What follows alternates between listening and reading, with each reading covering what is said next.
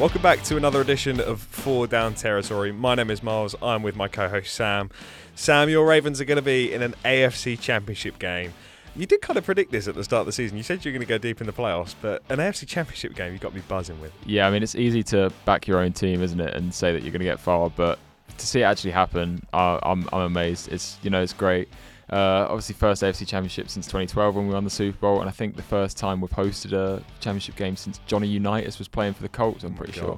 So uh, it's been a while. It has been a while. But before we dive into all them games, let's start with our stat of the week this week. Well, my stat of the week is almost a question I'm going to pose to you actually. Oh, here we go. So um, Jared Goff joined a list of three quarterbacks. They're the only quarterbacks to have 14 plus win seasons for multiple franchises. Can you name the other two? 14 plus wins for more than one franchise. Yeah, there's only three QBs to Uh, win 14 Brady and games. Manning. Exactly. Yes. Nice, easy one. Yeah, obviously Brady with the Pats and the Bucks, Manning with the Colts and the Broncos. Gosh. So that's an elite That's an list for Jared stat, Goff yeah. to join. And I think when he joined the Lions, obviously the like Stafford was everyone that was the focus, wasn't Mhm. it? Because that's where all the picks went away from. Uh, but you know, Goff has come to the Lions, and he's he wasn't just a I don't know, he, he didn't just move the needle. He's Yeah. really made a difference to that team. I think it just proves like how well this Lions team has been built. You've got to give credit to, you know, who they've hired and, and the GM and what he's actually done. Um, but also, I mean, how many wins did Stafford get in the most? Probably like eleven as he's like maximum Yeah, while he maybe, was yeah. there. So it just proves how good uh, Goff has also done in his time there as well. My stat of the week is going to be based on the other NFC Championship team, the 49ers. Uh, with their win over the Packers this week, they will extend their 21 season streak of either making the NFC Championship game or missing the playoffs entirely. the last time they didn't do either of them was in 2002 when they lost the divisional round against the Buccaneers. Wow. Very up and down. So you always know that if, if they haven't made the playoffs, you can always you guarantee they've made the cha- the Yeah. NFC Championship game, which is crazy. I mean, it it it shows how well what uh, Kyle Shanahan's actually been able to do since he's got there. You know, he's only missed the playoffs what three times now. yeah, Uh, but even when they were, I remember them being third in the NFC West. And that was the year the Rams won, and they still made it to the NFC Championship game. Then they were the what sixth seed, so you know it just shows how much of a force they are in the playoffs. But before we dive into all of the NFC games, we're going to start off with the Baltimore Ravens uh, being the first AFC team to secure their place in the AFC Championship game with a 34 to 10 win over the Houston Texans. Sam, take it away. uh, I was very nervous during this game. I have to say, first half was tight. It was, Yeah. uh, especially. I mean, I think first quarter we managed really well. It was the second quarter where Texans were just stifling us Mhm. on the uh, offensively. I mean, like sending blitzes all the time. Like Lamar was just constantly under pressure. Um, FDT legend Blake Cashman, he was giving me nightmares. I tell you what, but um, I was just I, I don't know. The Texans really impressed me with the way they came out and uh, came out firing in that game. But you know, it's just a second half turnaround for us. We just completely dominated after that, 24 points unanswered.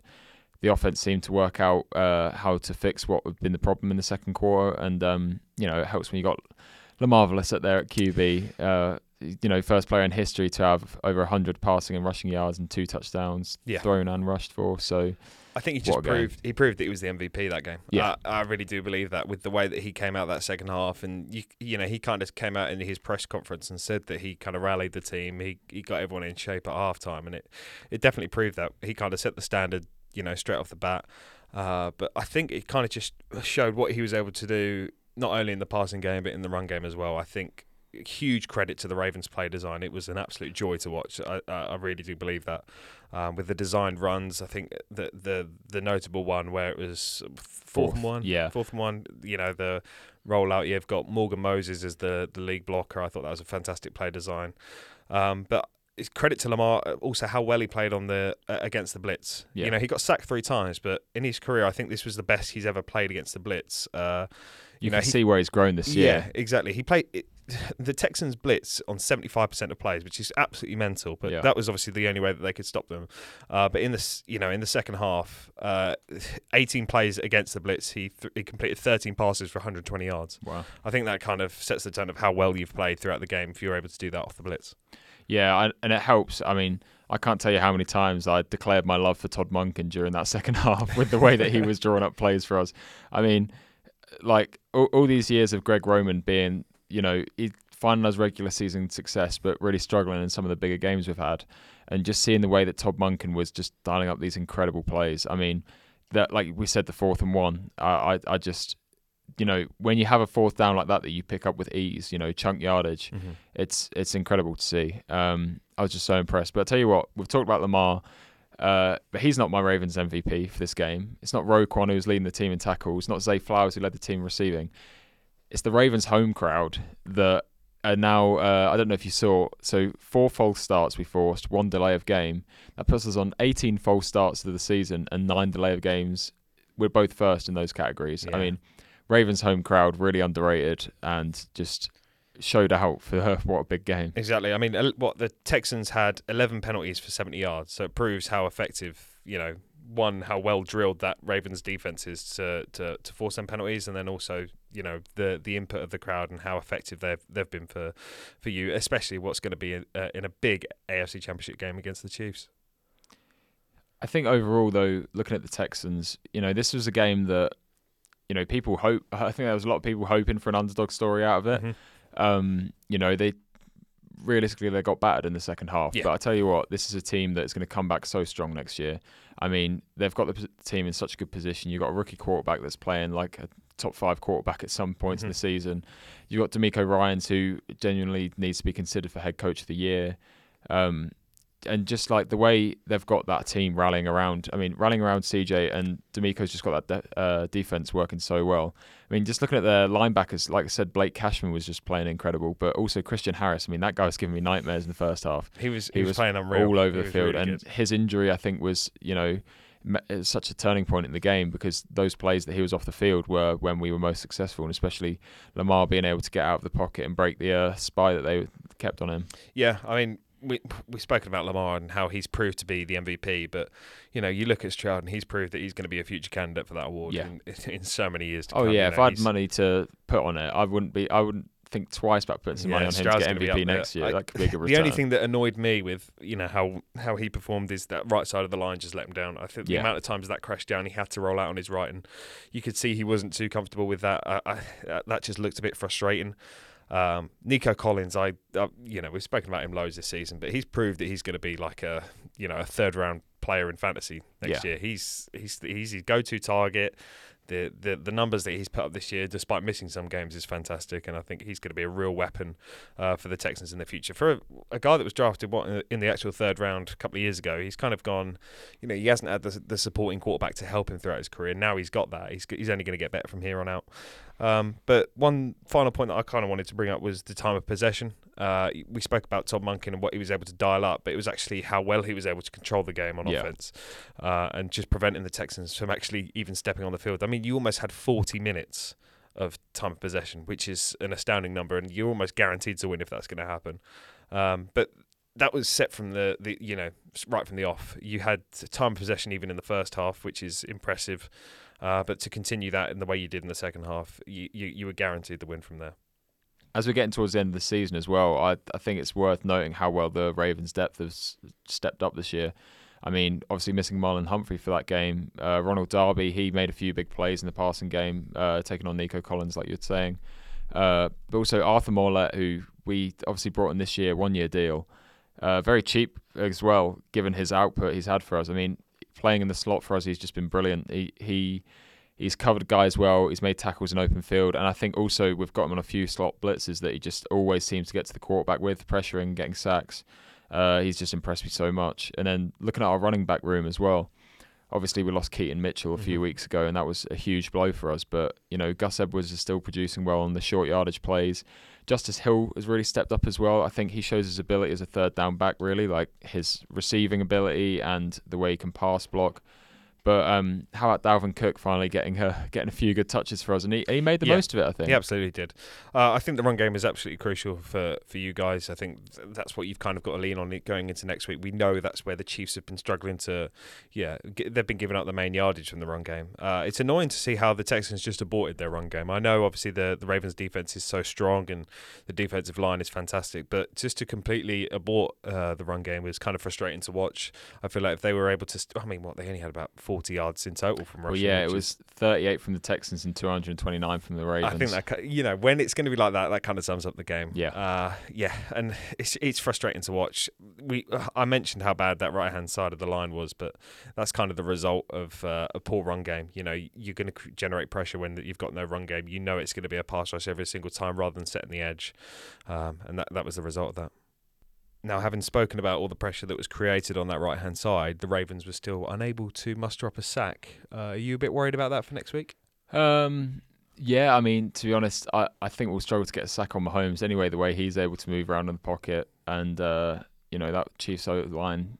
Obviously, the Chiefs are missing Joe Thuney next week, uh, potentially. I mean, it's not confirmed yet, but it's looking very likely, which is a huge blow for them, especially with Madubuike up the middle and guys like uh, Michael Pierce and Broderick Washington pushing up through the uh, through the interior line. So hopefully we can make some more make some more plays in the pass rush next week. I think that's what let the Bills down so much this week is the lack of pressure they got on Mahomes, and that's the reason that I kind of made the note. I was a bit obviously, you know, it's a, it's a rookie quarterback. You expect to get a few sacks on him, and Yeah. we know how good Stroud is, but still, you want to be cr- creating pressure, especially in your own stadium. You know, you're coming up against probably the one of the most elusive quarterbacks of evading that while in the pocket. Um, so pressure's got to come from somewhere. Clowney's got to step up big time next week. So we'll just have to wait and see how you, how how you bowed against the, the Kansas City Chiefs. Looking forward to it. It's going to be a good Slightly nervous, but looking forward to it. But before we get into that matchup of the Bills and Chiefs, we're going to dive into the Packers versus the 49ers in what was an exciting game of both teams going back and forth. It wasn't quite one sided as, as we expected, but the Packers definitely held their weight. No, this is an incredible game. I, I really enjoyed it actually. The Saturday night, I had a few friends over, one of which is a Packers fan and the other is a Niners fan. So I got to enjoy them two going back and forth.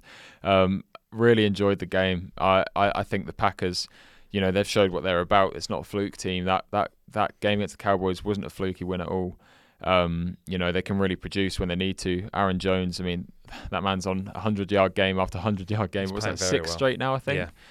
just incredible from him. Uh, Jordan Love, I thought I thought he played pretty well. The stat sheet doesn't look great with the two interceptions, but um, you know the first one was off the tip drill.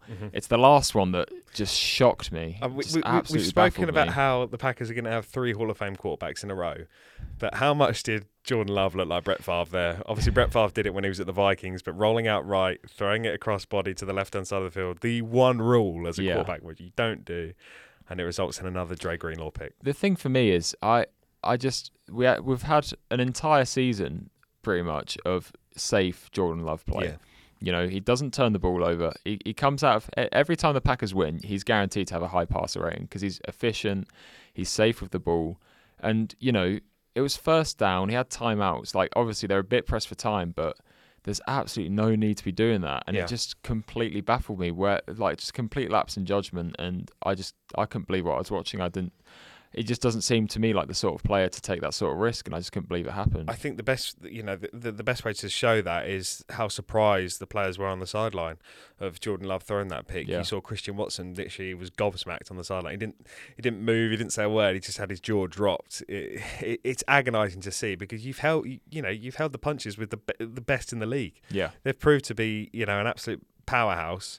Uh, and to be fair, I do believe that the Packers lost that game rather than the 49ers winning it. There were so many missed opportunities they had. Uh, we could talk about the the fourth down right at the start of the game. You know, Yeah. Jordan Love has been terrible on the quarterback sneak this this season. Uh, obviously, had the the the blunder against the Falcons, Of where course, he yeah. uh, didn't get the ball and decided to run into his guard. This time, uh, just struggling to get you know get through the uh, 49ers defensive line. on the subject of that sneak, did you think it was first down? No, it wasn't a first down. You don't think? No, Yeah. I don't think it was a first down. You could see that he, he kind of stops short. His head is over the line, but Yeah. the ball isn't, which is annoying. Yeah. You've got to you've got to reach out. The the spot is where the ball is, and it, I mean it's it is close, but I still. Because I felt like it was a bad spot from the refs. To be honest, you I, could- I think it was close. I don't know whether it was a first. well, you not. saw the you saw the uh, the line judge run down, yeah. and as he's running down, he is over the line, yeah. and then he kind of runs backwards, uh, Uh, uh, and the Well, spots it short. I, I seem to remember. Yeah, they they had one coming from the top of the screen, one Yeah, from the bottom was of the, the top screen, of the just in completely different yeah. places, and it was a bit like that. That's what frustr- like I, I've said this to you so many times before. We have so much technology in this league, so much technology in the, the world, challenge has to come. and we bring in chain gang. Mhm. I don't. I don't like. I. I, I think. That's where I Matt think it's very dated. challenge, and I think so. Yeah, I think he does. But, again, it's it's the what was it the first quarter of a, an NFC divisional matchup. You're Yeah. not you will kind of want to save a challenge just in case Exactly, any, anything happens further down the line. So I can't really put the blame on Matt Lafleur. I think. Yeah, like you said, the spot is annoying, but from yeah, it's it, it, it still didn't look like he kind of made it. it Mhm. It's from where he can't. You know, if you look at forward progress, he kind of stops right behind that left guard, and he just doesn't make any progress for a while, and then kind of leans over. Yeah. Um, but yeah, I mean that's obviously one missed opportunity. There was a missed field goal. Uh, there was the obviously the the first pick, which was the tip drill. Um, I mean, they could have had an interception of their own, couldn't they? The Packers. Yeah. They uh one thrown right to him, and I don't know how he's dropped that, and that would have been a huge turning point. I mean, absolutely. I think with the missed picks, the obviously the field goal miss, I think it kind of came down with how they weren't as efficient on third down as they probably like to be. I think second down, Green Bay were fantastic. Yeah. The chunk plays they were to get on second down was was kind of the way they were able to to stay in the game. Um, but yeah, just missed opportunities. You know, it, it, it kind of was their was their flaw that game. Uh, additionally, is the the open field tackling for Green Bay. That Yeah. secondary is is is a weak spot for them, and I think that that was definitely pointed out in this week's game. Um, but I mean, the two big plays from McCaffrey, the two touchdowns, is what is what is the worrying point. You know, you've got to secure them tackles. I mean, there's there's twice that you could have stopped him on the first one, and then the second one, there's the safety that comes down and just can't quite make the tackle. That just sums up the game, really. You're not going to be able to come back from giving up two easy touchdowns like that, and what should be stopped. You know, maybe at the down mar- the down marker. I tell you what, Brock Purdy deserves some uh, credit for that. Uh, the I think it was the second CMC touchdown, wasn't it? Yeah. Where um, you can see the play design was for Kittle to motion across to the left side of the line, and he you hear him shout at uh, Kittle to stay there. You see he that Carl recognises the play Juszczyk tells him to go, Yeah. and then Purdy says no, stay, stay, stay, and then snaps it on. like one. It- I mean, much, it is zero. You Yeah, see oh, the- was yeah, you see wasn't? Yeah. zeros come up. So he does so well to do that, and I think that's what Purdy has done so well all season, just putting them in the right positions when they need to be. Well, this is the thing. Everyone likes to talk about how, you know, people. A lot of people don't rate him as a top five quarterback because he doesn't have whether it's like high end speed or yeah. yeah. exactly. It's it's the fact that this is a guy who. You know, he's a field general at the end of the day. For for a second year, he really knows how to operate that offense, and he knows how to read the defense. And I think he needs respect in the those sort of metrics. Yeah, absolutely. I like the uh, the point you made earlier about the Packers losing the game as opposed to the Niners winning it because it, it's really a sh- it's a shame because when you sort of see statistically, uh, you know the Packers only had one penalty to the Niners six. Uh, they actually one time of possession. They only punted it once all game, Yeah. and it was just They it- played. They it- played a very they- efficient game. their game plan was fantastic. Mhm. They, they they controlled the clock. They they got the run game going with Aaron Jones. Jordan Love had open receivers, you know, and it's just it's just these little things in playoff games. You you've got to be perfect. And like we said, the missed kick. I mean, obviously Jake Moody missed a kick of his Yeah, own, didn't did. he? But um, you know, it's just those little those little things, dropped interceptions, missed kicks, and it just I, gets you. I think when you compare the both teams, obviously Green Bay was so effective on second down, but the 49ers were so effective on third down. Yeah. And I think if you'd rather be more effective on one or the other, you'd rather be effective on third down, you know, extending the drives. Whereas Green Bay, obviously, their, their touch, both touchdowns came off second down. Um, the way they were they generated most first downs was on second down. But when it came to third down, they were constantly in third and long. You look at the first pick that came off what third and eleven. There was too many times when they were putting themselves in bad situations when they didn't need to be, and in the end, that's what killed them off. I think for a game with two teams that you know have so many star players, the the Niners obviously have a very stacked roster. Packers have guys like Aaron Jones, Jaire Alexander. Um, I thought it was actually the role players that stepped up, and I thought that was really interesting. Seeing like so, obviously Deebo Samuel left the game early. Jauan Jennings, I thought played really well, stepping up for him. You know, five catches, sixty-one yards, but it was it was big conversions. It seemed like Mhm. every time he was catching the ball, it was a first down. Um, and then looking at the Packers as well, how about my boy Bo Melton? Bo Melton, who uh, we talked about a few weeks ago, didn't well. we? Yeah, we talked about him a few weeks ago, getting signed off the practice squad after a big game, and yeah, he gets that touchdown. I, I want to say that was great play design as well. You know, you love seeing a guy that wide open in the red zone. Also, the way that Love sold it, I Yeah. think it's got to be, give credit. You know, the pump fake to to the flat on the right hand side, and then obviously having, you know, the the two DBs crash down to the flat. You know, what like you say, great play design, but the QB has to sell it. So credit Yeah. to Love in that. Uh, Like you said, how well both teams have been built up. The Niners are so built to win now, but you look at the Packers; they're they're built up so well for the future. They've got what, what is the youngest roster to ever make the playoffs, or something crazy like that. Um, it's all credit to to what they've been able to do, but if Jordan Love's able to continue the relationship with these receivers, you look how many players caught a ball this week. It's it's quite astounding how many players they can get involved, and how you know young guys like Bo Melton are stepping up and making plays. They're only going to be right back there in the future, which is which is so good to see. And then the 49ers ready to win now. They've got players stepping up when they need to. It shows in the run blocking is is fantastic, and what they're able to do on offense is is, is brilliant to watch. So I, I really do believe they'll probably make the Super Bowl, um, and it's gonna it's gonna be one hell of a matchup. Yeah, I, I, the Niners are built for a Super Bowl, aren't they? Yeah, absolutely, and I think it's, it's credit to what John Lynch has done and the players that he's brought in. You know, there's only one that that's kind of a question mark, and that's Chase Young, who probably hasn't done anything yeah, well, since signing. so, yeah, uh, it's a good point you make because I, I, think the fact that the Packers held that Niners front to zero sacks it's so good. I mean, we talked you, you talked about the Ravens not getting any sacks against the Texans, but like, I think this is bigger because absolutely the the Niners just sat with Nick Bosa uh, Javon Hargrave. Yeah, it's big players on that defensive line, and to get no sacks is is astounding. Next up, we're going to move on to the other NFC game that determined the Detroit Lions, the brand new Lions, the brand new Lions, are on their way to the NFC Championship for the first time in their history. Mm-hmm.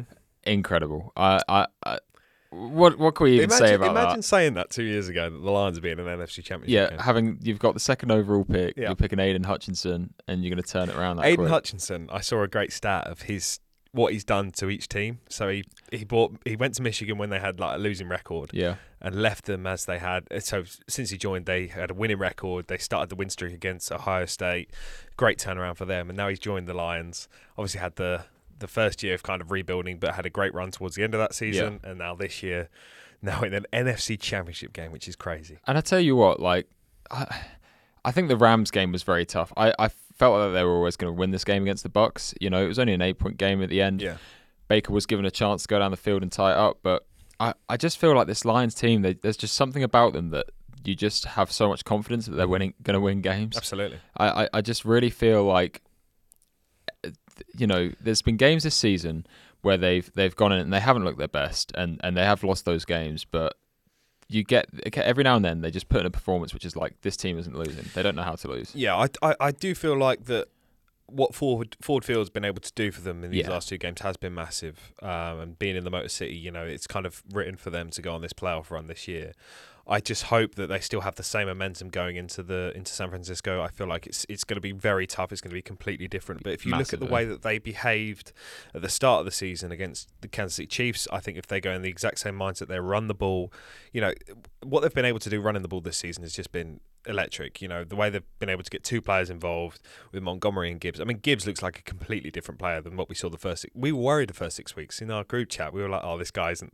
You know, he's not the guy. He's he's kind of struggling." Everyone was saying it was a waste of draft pick. It was, they? but he's just turned. I mean, that game against the Bucks, he was just. I mean, electric. You know, nine carries, seventy four yards, but he had the, the big the big chunk on the the touchdown where he just looked he he looked ex- so explosive, which was brilliant to watch, and he's really turned into a player that we expect to lead the line for them for many years to come. But having Montgomery as that power back is just is such a good compliment to them. And what I really liked that Detroit did when they, they got down to the fourth and goal, uh, instead of obviously kicking the field goal on fourth and one, you expect them to go for it. They're so aggressive, but aren't they? It, it is, but instead of bringing in Gibbs and Montgomery, who have probably tired after a long drive, you bring in a fresh guy like Reynolds, who is just going to give it absolutely everything yeah. to get across the line. I just like that. Uh, you don't have to always go with your, your go-to guys in that situation.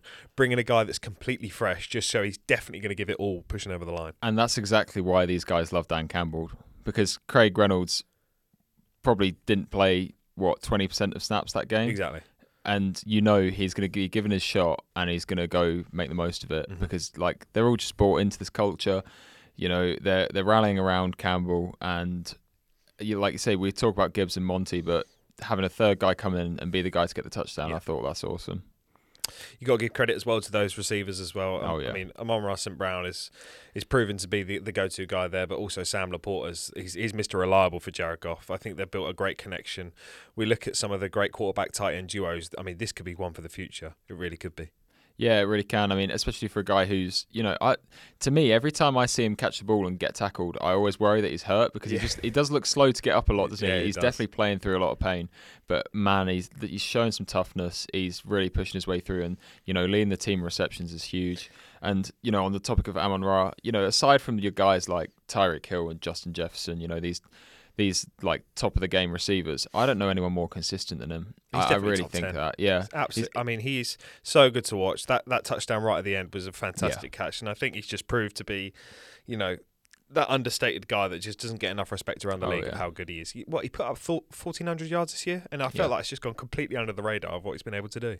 We talked about uh, Aidan Hutchinson leading the line on the defense, but let's talk about Brian Branch as well. I mean, this is a guy who led the team in tackles this game, had the sack, and obviously it was his pressure that caused that uh, Mayfield interception at the end. I think it also proves just what what they've been able to do in the, the in both draft classes they've Oh, had yeah. Detroit. I think, you know, Brian Branch was a guy that was meant to go in the late first round. They were able to pick him up in, in the second round, and he's probably one of the steals of the draft. He really is. He's been playing out out of his mind these last couple of weeks, um, and you know against the against the Bucks that proved it. He got the sack, but then also the big pressure at the end of the game on Baker. So He won't be considered for defensive rookie of the year, but he's definitely, definitely- uh, with that yeah. chart. He's he's one of those guys that I don't think he'll get it, but Manny needs some recognition because he's just played brilliantly this season.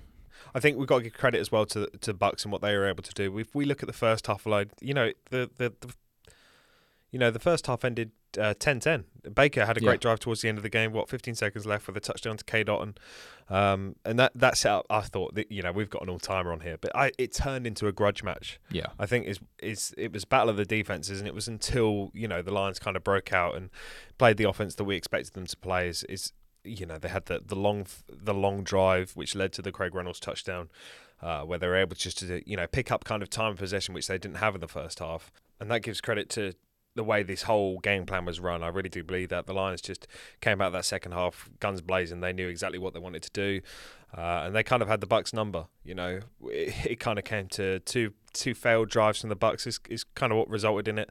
Um, the one between when uh, the the one between Jahmyr Gibbs' touchdown and then obviously right at the end with the the pick to kind of seal it. That kind of wrote off the game. Yeah, I I really thought that the Bucks going to make it interesting towards the end though. That uh, Mhm. that really quick drive down to uh, get the Mike Evans touchdown. I mean, uh, we obviously uh, we had some people who were just sort of they saw the uh, Detroit take the two score lead and they were like, "That's game over," but Baker came out and said, "No, we're still going." I was then- surprised. I was very surprised. Like I was one of the thought right game over as soon as uh, Amon-Ra scored. Um, but that's just it, it, that's Baker's attitude, isn't it? You Yeah, know, he's yeah. never going to give up. He's going to go to the very last play. I feel um, like he's. Uh, it seems so harsh not to give him comeback player of the year I know, now. I know. I really do believe that he deserves it with what he's been able to do for that team, uh, and you know, a big win against the Eagles and how well he played last week. Yeah. I think that kind of confirmed that he well, he deserved it. Um, and even this week, you know, he's still fighting back, and he's still got so many critics for the way that he performs. Oh yeah, But, I mean the two picks aren't great, but 349 yards and three touchdowns. Exactly. That's a that's a stat line. I mean, uh, he he played so so well, and it's. It's quite frustrating to see because I really wanted Baker to go on this historic run and, and you know kind of win it all, but Yeah. it just wasn't wasn't to be this week. Uh, but uh, there's one thing that kind of confused me about the game was I don't know if you saw it, but right at the end with the timeout. So obviously the, the, the Lions kneeled early towards the end of the game, which kind of left 36 seconds on the clock, and the Bucks had a timeout. Now if they call timeout there, you giving Baker let's say, I mean, it was would have been like a 50 yard field. It was a long field goal, yeah. which would have been the Lions kicker's record for that season. He Yeah. hasn't hit one longer than 45 or something like that. So why not force him to, to hit the field goal? And if he nails it, yeah, fair enough, it's game over. But if not, you've got great field position to try and go down the field. Oh, yeah. The way until the pick, the way Baker was driving, if he can muster up one of them quick drives like he did for the Mike Evans touchdown, we could have been in for one of the best end endings to a uh, a divisional round. It really was a. I mean, I I saw a lot of the fallout about it, and I, I there was a lot of confusion over it because I think some people were saying that maybe it was a broadcast error and they didn't use that timeout, but um, I think they did have the timeout They in the did, pocket, didn't they? yeah. So, I, I mean, I, I saw I saw the uh, Bucks head coach say that they pretty much conceded the game at that point, Yeah. but. I don't know. I I think yeah. I think they, they should have been taking that yeah, time Todd out. Bowles' blunder. I think he Yeah. probably didn't realise he had a timeout. But I, I I also think the Lions might have not thought that they had an eight point lead. They might have thought it might have been a bit more, Yeah. and they've just gone right two quick kneels and that's game over. Mm. Instead of you know making sure we're taking a kneel on one second on the play clock. We sort of mentioned him a minute ago, but um, you know, this will be the last time we get to talk about FDT legend Mike Evans, who we've gone on about all season. We've been so impressed with all season. And although they couldn't win, you know, he went out with a bang, didn't he? I mean, how about that? 147 yards in the touchdown. He just looked dominant. For a guy that got kind of written off at the start of the year, I mean, this was this has been a statement statement uh, season for him. It really Yeah. has been, and he kind of topped it off with probably his performance of the season. Uh, what almost what 150 yards, a touchdown to go along with it, almost 10 catches. Uh, if if Mike Evans is going to perform at that level in the playoffs uh, towards the end of his career, he's going to be wanted by so many teams in this offseason. I think he could be up there with one of the premier guys getting the, the these big contracts. And we're talking about a guy that's what 30 years old, 31 years old now. He's drafted in what 2014. So this this guy's he's got such an impressive resume. He Oh, really yeah. does. And I think you think about the Buccaneers, if they want to set, you know, a foundation for this offense, you know, it, it's it's funny how usually when teams have, sort of have a rebuild, rebuilding offense, they might go young QB, Yeah. you know, that sort of route. But take the old guy in Mike Evans, take the old guy in Baker, and just just let yourself, you know, uh, they've got in-house players. They don't need to go out and find new players. You know, I, I don't as much as I like Chris Godwin, I don't think you know they could survive with him It as wide receiver Yeah. one, maybe, but I don't think they should be looking to move on from. Mike I'd love to have been in like a Bucks meeting at the start of the season where they probably went, right, well, at the end of the season, we'll sign Baker to this small deal, and then next year we might draft a, a quarterback for the future. Yeah. We've got Mike Evans, whose contract's running out. We'll probably see him off at the end of the season. Well, the season's over now. You're going to have to pay Baker Mayfield about 30 million. Yeah, Mike Evans absolutely deserves a massive contract Yeah. from what he's been able to do f- just for that team. And if if I'm the Bucks, I don't want Mike Evans to leave. So now you've got what seemed to be a very cheap offseason to being one of the most expensive Yeah. in your history. I can see a lot of pushback between them two though, because I, I feel like Mike Evans is going to want a lot of money, Yeah. and I think the classic uh, NFL franchise hatred against aging players, i- especially at wide receiver, where you know they don't have such a steep age decline as running backs do, but how many you know of the top wide receivers you know really keep that strong after they hit 30 years of age i mean while he's deserving of a big contract i think mike evans i just have this feeling that the bucks are not going to be so willing to fork out big time for him I think it's he's kind of in that situation where the Bucks will only offer him about a two year deal. It'll be very Yeah, similar yeah. to what Odell got. You know, the the fifteen million pound, fifteen million pound. We're in America here. fifteen million dollars uh, for two years for for a guy that's you know over thirty. He's going to be what thirty three by the time the contract ends. That's when you expect a wide receiver to probably retire. You know, Yeah. it's very rare that you see a wide receiver going for that long. So, but you look across the league, players like Cooper Kupp, who's getting big deals, Davante Adams, you know, who's probably going to be seeking a trade this offseason. He'll be getting big money as well. So, you know, these older receivers are still going to be making big, big bucks this offseason. Moving on to the final game from what's been an incredible divisional round weekend. Uh, it, it, it's a matchup that has, you know, been huge rivalry the last few years, and it's the Bills and the Chiefs. They meet in the playoffs once again, and the script stays the same. Chiefs take this one 27 to 24. You know, th- this was the year the Chiefs weren't going to make the AFC Championship, mm-hmm. and they've done it again. I, I, I can't believe it. Patrick Mahomes proves it on the road. He's able to get that, that win that everyone kind of said, you know, this is the game that you're going to lose. It's it's always going to be a tough go, tough place to go in Buffalo, in weather that's you know not favourable for them. But Patrick Mahomes just comes out and plays absolutely unreal. I mean, the way that he played off the blitz or the supposed blitz from the, Yeah. the Buffalo Bills was fantastic. I just felt there was no quarterback pressure all game long. And against Patrick Mahomes, if you do that, you just know he's going to dissect the defense, and he did exactly that. And it helps that the uh, run game was so strong as well. I mean, Isaiah Pacheco was running really well. You know, 6.5 yards per carry, 97 yards a touchdown. Uh, even when Clyde Edwards Helaire came in, he had broke off a big run. So, you know, these guys were producing. And Travis Kelce, for a guy who's, you know, there's been talk that this is, well, I mean, realistically, this is one of the worst seasons he's had. Yeah. It's still been a very, very good season. That's by just by his standards. It's been, you know, less than we've seen the last few years. But you know, he's come to play this playoffs. You know, five catches, seventy-five yards, two touchdowns. I, I, I think this Chiefs team. Oh my gosh, I can't remember the last time we looked at Chiefs team and thought they're vulnerable. They're they're they're not making it far in the playoffs, and then they get to the playoffs and they just turn it up to another level like they have done. I just think the identity of the Chiefs have changed massively. You know, Yeah. we looked at the Chiefs in the past and how they molded their team around that offense and having that high flying, explosive offense, West Coast. Let's throw the ball about loads and maybe run on, you know, third and short when need be. Uh, but this time it's just, you know, let's go the polar opposite. Let's go, let's build our defense. We've got one of the best corners in the league, and Jerry Sneed gave up his first touchdown. Yeah, but to be fair, that was the best throw I've seen probably all season. Yeah. I'll get onto that. Um, you know, Nick Bolton, who's a fantastic linebacker. Willie Gay, obviously he missed a bit of time, but he was brilliant all game. You've got Chris Jones, who's obviously just got the big money, but he's he's leading that defensive line. It's just that that profile's changed. They've not been known for having a defense. It's just now that that Chiefs is gonna they're gonna play off the defense, get in good field field position, and then put Patrick Mahomes where he needs to be, and he can just dissect. And I think that's all the Chiefs need to do now. Um, and they're, they're a real force to be reckoned with. They really are. As for the Bills, it's just they've missed their window. It's Yeah. annoying to say, but they've missed it. Uh, I feel massively for Josh Allen because at the start of that game, he put the team on the back uh, on his back, and I thought, wow, they're just gonna they're gonna run with Josh Allen, they're gonna throw with Josh Allen, they're just gonna go everything with him. And then when Willie Gay got injured, I thought it's game over. Josh Allen, you know, because he was the spy for Josh Allen. I thought it was game over from there. Yeah, I mean, it, he's shown his uh, his ability with his legs all year, and yeah, they, they just seemed to sort of move away from it, didn't they?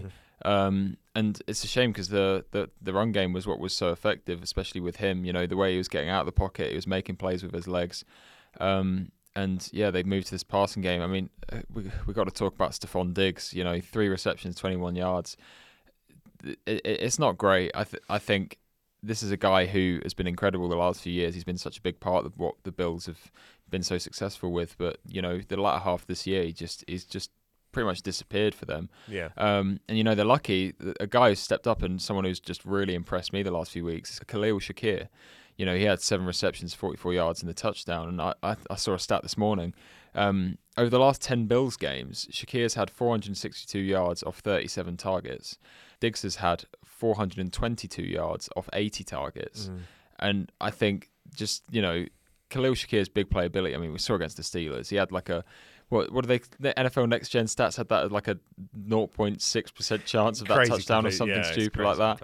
Um, and you know his just ability after the catch is incredible. And I think I I, I just want to ask you, what do you think the Bills uh, go with Stefon Diggs from here? I still think they'll keep Stefon Diggs for next season. What surprises me is I know Khalil Shakir's been fantastic, but do you feel like the Bills have missed Gabe Davis? I know that's kind of crazy to say, but we- we've kind of hated on Gabe Davis for a long time, especially in our group chat. But I just feel like they missed that reliable guy to go to on, on third down. And Khalil Shakir was fantastic making the big plays, especially the I mean the touchdown is, was fantastic. But I just felt like they, they needed that other go to guy, and especially when Stefon Diggs wasn't there. Stefon Diggs was doubled for I think it was like eighty percent of plays that game, me really. which was the re- probably the reason why Shakir was open so much. But I Yeah. feel like if if it was they were able to go out three wide, have Shakir in the slot and Gabe Davis on the outside, I feel like that could have been a way more explosive offense than what we saw, you know, Sunday night. Yeah, I th- I think you make a good point because especially when you've got such a good wide receiver one who's being taken out of the game by double teams, you need a second guy to step up. Yeah. And if you're having to, uh, if your second guy is actually your third guy, you know, it's it's what's making it difficult for that offense. Um, and I'd never really thought about it like that. I think you're right. I think Gabe Davis is, is you know, it, he's been disrespected a lot this season for what, for the most part, has been some quite subpar play from him Yeah. but um, it's he maybe is the type of guy that when he's missing from that offense, you actually really notice it. Another thing that I want to talk about is the cap space hits for the Bills, and especially Josh Allen. Uh, if we look at his career and how well where they've actually got to, so in 2019 it was five million, and they got to the wild card. 2020 was six million hit, and he got to the conference championship. Uh, and then for 2021 to 2023, it was about you know 10 to 20 million each year. Uh, but next season the hit is 50 million. Wow. So the Buffalo Bills are in a very sticky situation Yeah. uh, coming up.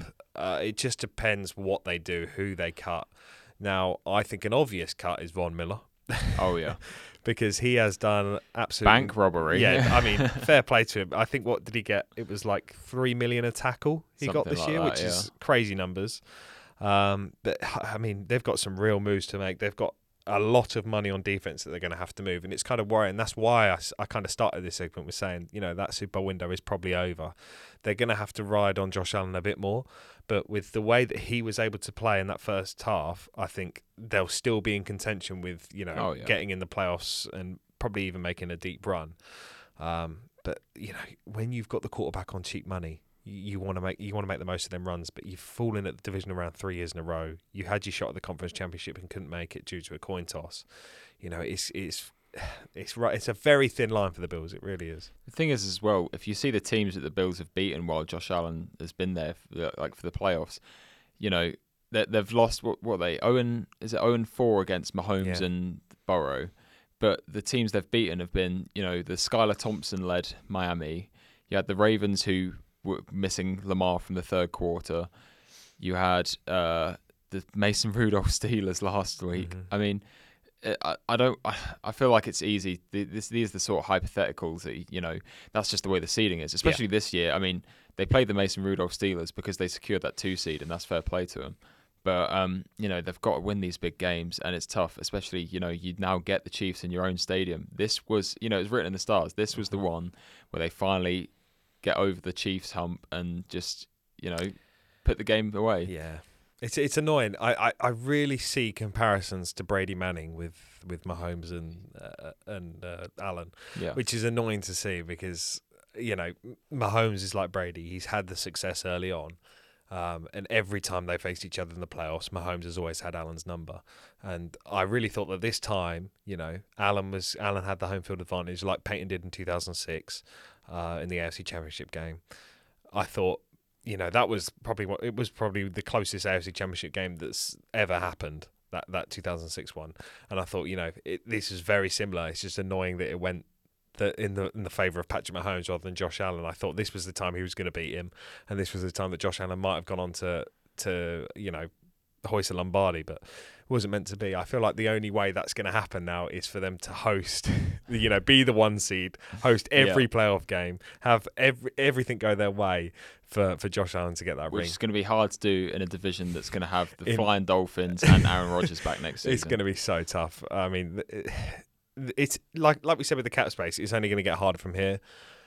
It, they're going to have to do some massive restructuring to that contract to to avoid a 50 million cap hit next season, just to keep some of the guys if they want to make another run. Uh, they they're just in a very very tough situation. The Bills.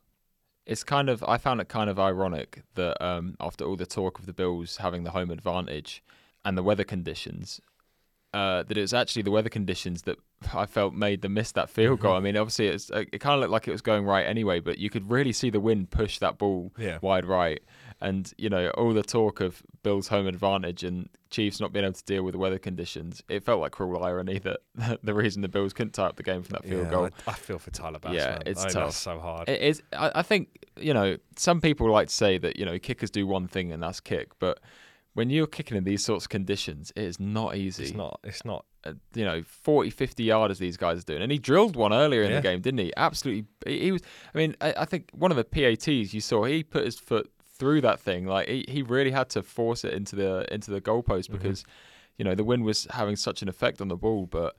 Yeah, it, it's tough that you know when it comes down to these big moments, these last minute kicks, and you know you fall short. It's it's really tough to take for the Bills, and I, I think it's just like we've said it a million times. The fact that it was against the Chiefs just makes it hurt even more. What's even more ironic about uh, you know it being against the Chiefs is, do you know that the Bills traded the pick for Mahomes? Yeah, I I, I only this remembered week, that yeah. seeing a seeing a TikTok the end of the week. I completely forgot. They got yeah. three bo- Pro Bowlers in that exchange. Oh, yeah. I think it was Tre'Davious White, Tremaine Edmunds, who doesn't play for them anymore, and Matt Milano. Yeah, And you think, i i imagine if I said that, like I traded the first round pick, but got three Pro Bowlers out of it, I would be buzzing. yeah. But on the other side is Patrick Mahomes. Yeah. And you, you imagine getting three That's- bowl- Pro Bowlers and still losing the trade. And I, I love the idea of thinking about that trade straight up now. Like, who would you rather have? Would you rather have the quarterback that might be one of the greatest of all time when it's said and done, or would you have these three, you know, pillars that like the pillars of Yeah. defense, aren't they? And obviously, I think you would choose the quarterback, but it's tough because it's just because crazy how it's it's folded out in that way. the way the way that hindsight draft hindsight is a killer, man. It is an absolute killer because those three players are incredible, but it's Patty Mahomes. Patty Mahomes I think I think the Bills, number. as much as they love Josh Allen, you know, they might want Patrick Mahomes on this team instead. Uh, last kind of talking point that I want to bring up is uh, Sean McDermott. Now, it's been so many times where he's had the shot to, to, to take this team to the Super Bowl. Uh, do you believe that it's time for the Bills to move on from Sean McDermott, or do you think they stick with him? This feels a lot like the Mike McCarthy Yeah. situation we had last week. Uh, you know, I, I think it's hard to axe a guy that you know the postseason success hasn't been there, but the regular season success has. And you know, at some point, you do have to move on from that potentially. But I, I think we saw obviously they had early season struggles, the Bills, didn't Yeah. they? And uh, a lot of that came down to the offensive play calling. They obviously changed to uh, Ken Dorsey, was it, Mhm. um, mid-season, and who did like a much better job. And you know, it's these sort of things. When you think about some of the games they gave up early season, you know, they could have been the one seed really. They if if things had fallen differently. So um, it, it's tough. I think I think McDermott. You know, it's easy to say that he hasn't had the postseason success and Bills should move on, but I think I'm going to use the exact same quote that I used last week and say it could be much worse. And, Absolutely, uh, it really you know, could be. I, I, if I was the Bills, I wouldn't be wanting to move on just yet. Right, let's move on to our predictions. Sam, this year we've gone from predicting 16 games a week, but this week we're only going to predict two games. It is now time for the championship weekend, but we're going to start off with the Ravens versus the Chiefs. Sam, with a little bit of bias this week, who are you going to go for? Oh, it's a shock, isn't it? I've got to back my boys, but I tell you what, this is going to be. I just think this is going to be an incredible game. I mean, I I said to you a minute ago uh, how the you know the Ravens have had 11 wins this year against teams that were above 500, and um, nine of those were two score games. And I do not think this will be a 10th. If we win it, I don't think it will be above two scores. I think this is going to be a really tight one. I, I'd love to see, you know, I'm very interested to see how our defense is able to handle Mahomes. And, you know, Travis Kelce, it seems like every time he plays the Ravens, he goes off. So, how we're going to be able to keep him in check, you know, it'd be a really good matchup for guys like Patrick Queen and Roquan Smith. I mean, Patrick Queen had a really good battle with Dalton Schultz uh, this last week against the Texans. So, we'll see how that goes uh, if he plays some, uh, you know, man uh, man coverage on Travis Kelce. But, you know the Chiefs that they, they've like we said earlier you know they've been relying a bit more on their run game. Pacheco's been playing well so it's going to be interesting to see how we can cover that. But you know Mahomes is Mahomes and you know no matter I think I think if we want to go off paper uh, of how these teams have played this season I think the Ravens are clear. Uh, they've proved it all year how well they've played. But this is the playoffs, and you know the Chiefs. These last two games, we, th- th- this Chiefs team is so far removed from the team we saw in that losing streak at the end of the regular Yeah. season that I think it's impossible to even compare regular you season to can't. postseason. They're so you know they've they've got an energy now, and I saw um I, I saw a really good clip on the Pat McAfee show the other day um where they're talking about how uh, like Mahomes and Kelce when when they get those touchdowns in Buffalo and you hear that like the life gets sucked out of the building and how much they were feeding off that and I think while this Baltimore crowd is going to be pivotal in helping us uh, you know try and suppress the Chiefs attack I, I think that's the type of thing that's going to fuel them is shutting the crowd up really Yeah. so you know time. it's going to be huge it's such a huge game The, the first drive is going to be the big uh, tone setter Oh, for yeah. the Chiefs. I think if if they let's say they get the ball first, go down the field, and even put up a field goal, I think that will kind of put a bit of fear into the crowd. You know, the the Chiefs will prove that they can still move the ball well in, in a way tough, like what they were able to do against the Bills. But I still think this game is going to come down to how effective both run games can be for both teams. Uh, if the Chiefs are going to run the ball like they've done uh, against the Bills, I think that'll be, you know, really tough to stop for, for the Ravens. But then I look at the way that the Bills were able to run the ball against the Chiefs. Uh, I feel like the Ravens could one up them uh, with with what the Bills did. If you look at the way that Josh Allen started the game running the ball, I think Lamar can do exactly what he Yeah. did, uh, but you know twice as well. He can he can power run just like the the, the best of them really.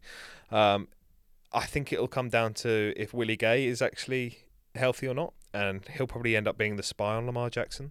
Uh, if he's not there, I really do feel like the Ravens could run away with this one. I feel like Lamar will prove that he is, you know, he'll put a firm foot on that MVP trophy, and he's like, you know, I am the guy. I'm gonna come and uh, absolutely wipe the floor with the Chiefs. And I, I do believe he has the ability to do that, but you just can never, you can never can't rule out out Patrick Chiefs. Mahomes. Yeah. You just can't. With what he's able to do, even on the, he's proved it. He's proved it at Arrowhead for so many years, Yeah. right? And then last week he goes and to one of the you know toughest places to go and gets a, a very hard fought win against the Bills. And there's always that one sinking feeling that the Chiefs could easily come and do it again. Uh, my my notes here for the game are that you know if if the Ravens can create pressure, they'll win the game. If the Ravens can continue that run game, they'll win the game. If you nail them two things, I do believe that you beat you'll beat the Chiefs. But even if one of them things don't go your way, I feel like the Chiefs will beat you yeah and I, I, I really do believe that. So, but I, for, just for that, with the way that Josh Allen ran the ball against the Chiefs, I I think Lamar Jackson can one up that and perform to an even higher level than what Josh Allen did, and I think it'll just be too much in M&T Bank Stadium, and I'm going to go with the Ravens to win it. Lovely. I mean, we've said about a million times this year about Lamar having MVP statement games, games that he needs. You know, these are the types of games that make you an MVP. Yeah, we've said it at least five times over the last seven weeks, I think, and it's coming back to it again, isn't it? If you can beat the Chiefs and Mahomes, I, I think this Ravens team is in the position to win the Super Bowl.